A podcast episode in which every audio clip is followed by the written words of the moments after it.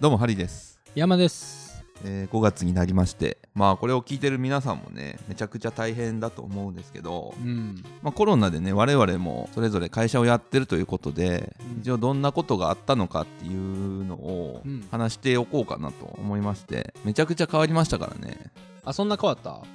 めちゃくちゃ変わりましたね。起こったこととかやったこととかっていうのを逆にあれですねこれからやった方がいいことですね。ああ、確かに。まあ先にちょっと起きたことで言うとうちはうん。プログラミング教室子供向けのをやっているんですよ。でそれがもう教室やってはいけないよみたいなことになったので休校ですよね。でまあ一応オンラインではやってはいるんですけどただまあ全員ではないのでその分で結構やっぱ売り上げ減になりますよね。そりゃそうっすよね。でもうこれきっかけにうちオフライン教室やめようと思って収束した後もやっぱオンラインでいいのが出てきたらそっちみんな使うかなと思っていて今回の件で変わったのが、その消費者心理というんですかね。うちの教室で言えばそもそも教室なんてまあ近くの教室に通うもんだという認識がオンラインでもええやんとなったら全国のいい先生とか、なんか自分に合いそうなところとやるっていうのになってきたら、まあみんなそっちに行くんじゃないかなと思うんですよね。その証券のメリットがなくなるっすもんね。そうそうそうそう。だから昔はね、その人が多いところがどうとか、半径何メートル以内みたいなのね、結構よくやってましたけど、もうこれからは選択肢の一つにオンラインというのがあったら、そっちの方が一番近い塾とかよりも、オンラインのいい塾の方が質がいいんだろうなと思うんですよ。確かにね。これ 5G とかになったら、どんだけ人数来ても接続可能みたいなね。そうですね。でも今も、これね、あのーこれからオンラインやる人、もしいたら参考にしてほしいんですけど、いろいろね、ツール試したんですよ。オンラインでやるの何がいいかなというので、まあ、Google のやつと、Discord と、まあ、Zoom と、えーあと Whereby っていうブラウザーだけで使えるやつとかもあって、やっぱ Zoom が今のとこ一番軽いですね。あ、そうなんや。で、それ以外のやつだと結構途切れちゃったりっていうのがあったので、やっぱ使うんだったら Zoom がいろいろセキュリティ問題とかありますけど、Zoom がいいっすね。 Zoom ってこれ何人まで入れんの？えー、課金したら100人までかな。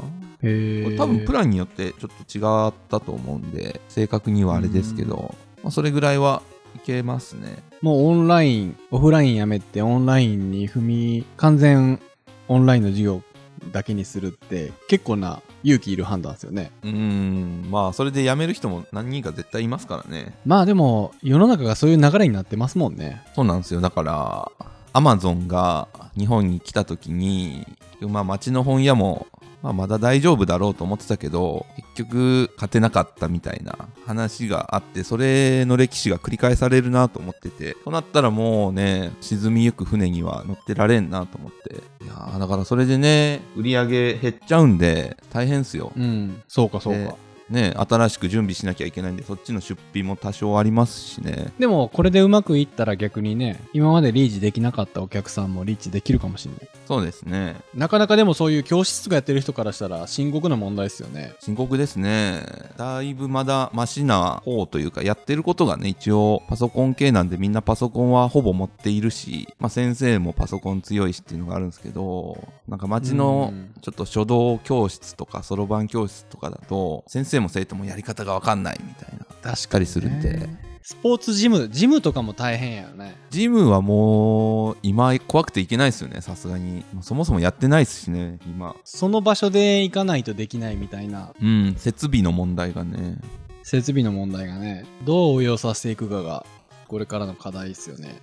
まあでも逆にね、その家でできるフィットネスとか筋トレとかもね、いろいろサービス出てきてるんで、これで生まれる新たなサービスっていうのが、なんか改めて思うのが、結構その、リアルの楽しい身体的欲求って、家の中でできる身体的欲求を満たすサービスってもうほとんどないなって思いましたね。だって Amazon で買い物するとか、うんまあ映画見るとかドラマ見るとか、そのぐらいじゃないですか。いや、それは家でストレッチとか筋トレとかね、いろいろできるけど、企業が提供してるサービスとして、家で人間の身体的欲求満たすものって、もうマジでアダルト業界だけなんじゃねえかって思うぐらい、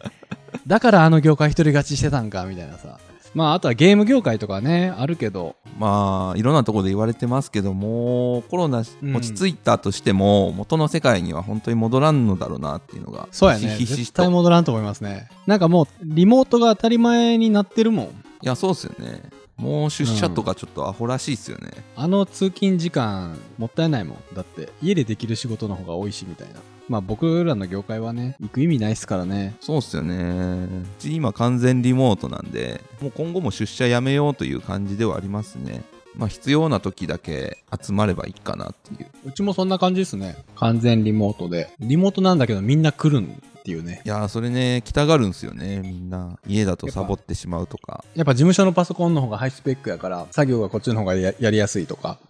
うんそういう問題はあるんですけどね。本当にリモートでできる合う合わないとかみんな言うじゃないですかリモートに合わせるスキルっていうの必要だと思うんですよそこでいかにオフィス以上の成果出せるかみたいなのってもう本当に合う合わないというよりできるかできないかみたいな話なんで鍛えるしかないなって感じですねなるほどね。まあ無駄っすもんね。移動の時間とか、距離とか。そこに行かないとできない仕事。医療従事者とかはね。まあ、どうしてもっていうのはあるんですけどできる人はやるべきですよね。とはいえこんな状況でもね、儲かってる会社いっぱいいてるしね。ああだから逆にこれで数字が伸びてるっていう話もいっぱい聞きますからねまあ分かりやすいので言ったらね、マスクとかね。まあ今使ってるズームとかもすごいですからね。まあでもうちも、あのー売り上げ自体は減ったんですけど、結構サービス自体はすごい伸びていて、オンラインで勉強できるなんかアプリみたいの作ってたんで、それがもうすごかったですね。なんかちょうど新日本っていう本で言ってたんやけど、結論から言うと、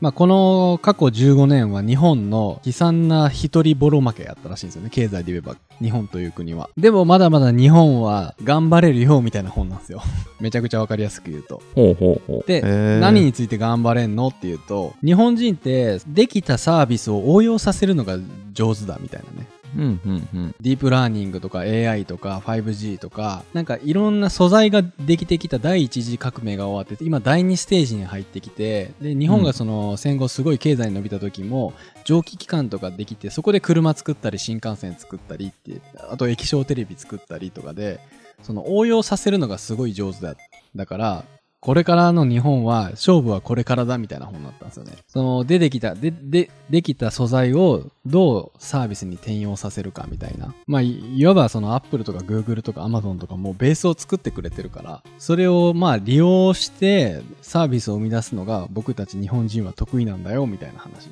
明るい本ですね。そうそう、明るい本で、なるほどねと思って。